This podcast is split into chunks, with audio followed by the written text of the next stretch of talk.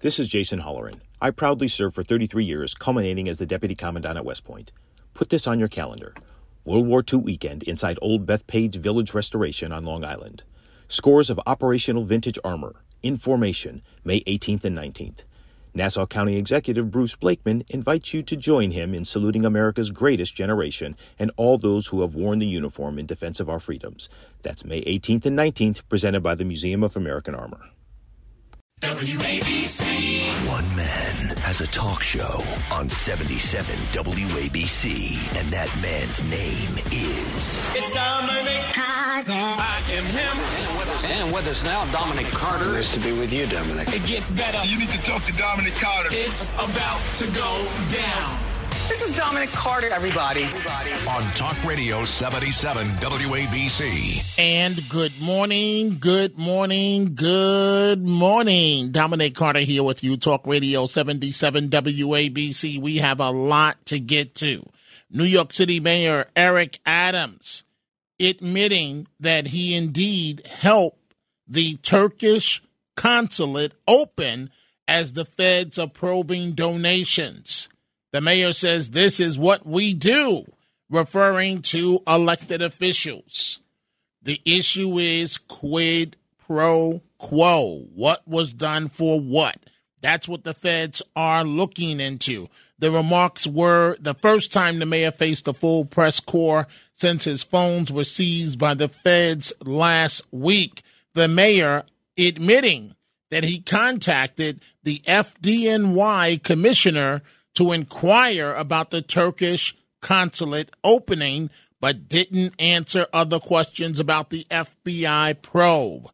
Now, on this one, please tell me, please tell me that I did not hear the mayor say what he did. Please. Okay. The truth is, and let me backtrack anyone that listens to this show, anyone that knows my career, knows that I can be um, friendly with someone and also cover them at the same time and be very tough. And I've known Eric Adams for more than 30 years and and we have a personal relationship, right?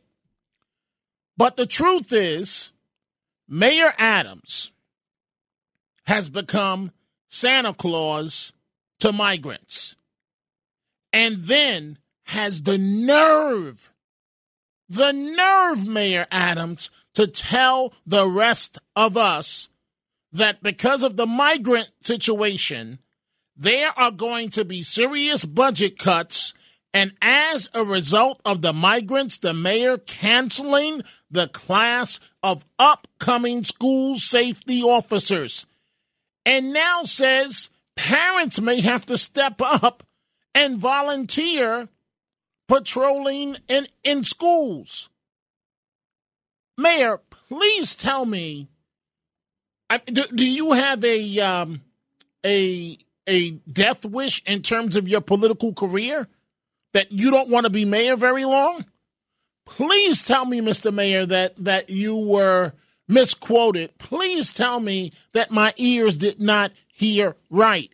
Parents are ripping into Mayor Adams after the mayor said they may have to volunteer to protect New York City schools after new school safety agents cut.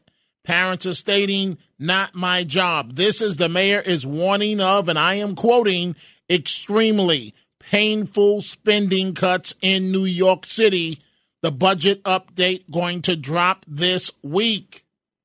That the budget modification he's set to release this week contains a laundry list of extremely painful spending cuts that will cut all agencies, including the NYPD, thanks to the migrants, thanks to the mayor trying to please the left being Santa Claus to the migrants. Free, free, free. And they're still not happy. And we're stuck. And now we're going to pay the price dearly. Some good news out of D.C. as we've been focusing on all day here at WABC. Nearly 300,000 people descend on the National Mall for what is being billed as the largest pro emphasis, pro Israel gathering in history. And have you seen the video? Have you seen the video of these animals? These animals, the police officers, NYPD, asked them to stop smoking, to stop smoking at a subway station. And two men are caught on camera severely punching an NYPD cop in the head and face at a Bronx subway station. This happened Monday after the officer and his partner asked the suspects to put out their cigarettes. The police officers were doing their job. The Freeman Street station. This happened around 2:30 p.m. in the Bronx. The far left politics. Have you noticed folks? Have you noticed this that police officers are being attacked almost weekly, and it's not even really news anymore. That's how pathetic the situation is. The video is is stunning, and making matters even worse, it was on an elevated platform where it wasn't even a fair fight. You see the two men attacking one of the officers, the other officers trying to contain the situation with someone else and one wrong move, someone could have fell over the the uh, the barrier and down, you know, 12, 15 feet to instant death. These animals have no regard for human life. Back the blue.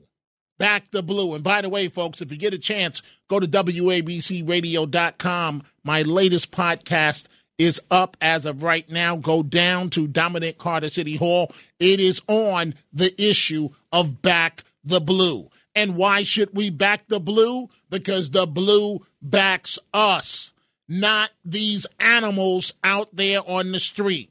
Let's go ahead and open up the phone lines as we recap and uh, and go back through the through the uh, stories this morning. 800-848 WABC 800-848 9222.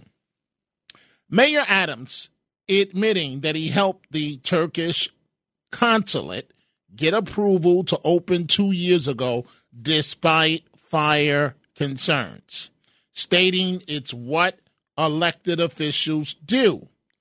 The mayor now only has once a week uh, full media gatherings, and it happened to be t- today. Well, actually, technically yesterday. And here is what he told a packed room of reporters at City Hall. But this is what elected officials, what we do. Um, when the constituency reaches out to us for assistance to another agency, we reach out to the agency. I don't think there's an elected official in the city, like many of them uh, reached out to me and said, Eric, this is what we do every day. You know, you reach out to an agency and ask them to look into a matter ask them to look into a matter. If only it was that easy. That is called constituent services. But then the issue becomes what takes down a lot of politicians is what was given in return for those telephone calls. Now, perhaps it was nothing. Perhaps. Quid pro quo. We'll see where this goes. But as of right now, the, the, the mayor has another big problem. How do you say to parents that after you just canceled the latest class of school safety agents with all the problems that we have in schools with the kids that bring guns in some some not not not, not most that bring guns to school in a book pack or so on and you cut the school safety officer class, and you're saying that parents may have to step up and and volunteer. So the class was supposed to be 250 school safety agents. They were recently axed as the cost of the migrant crisis continues to cripple the city.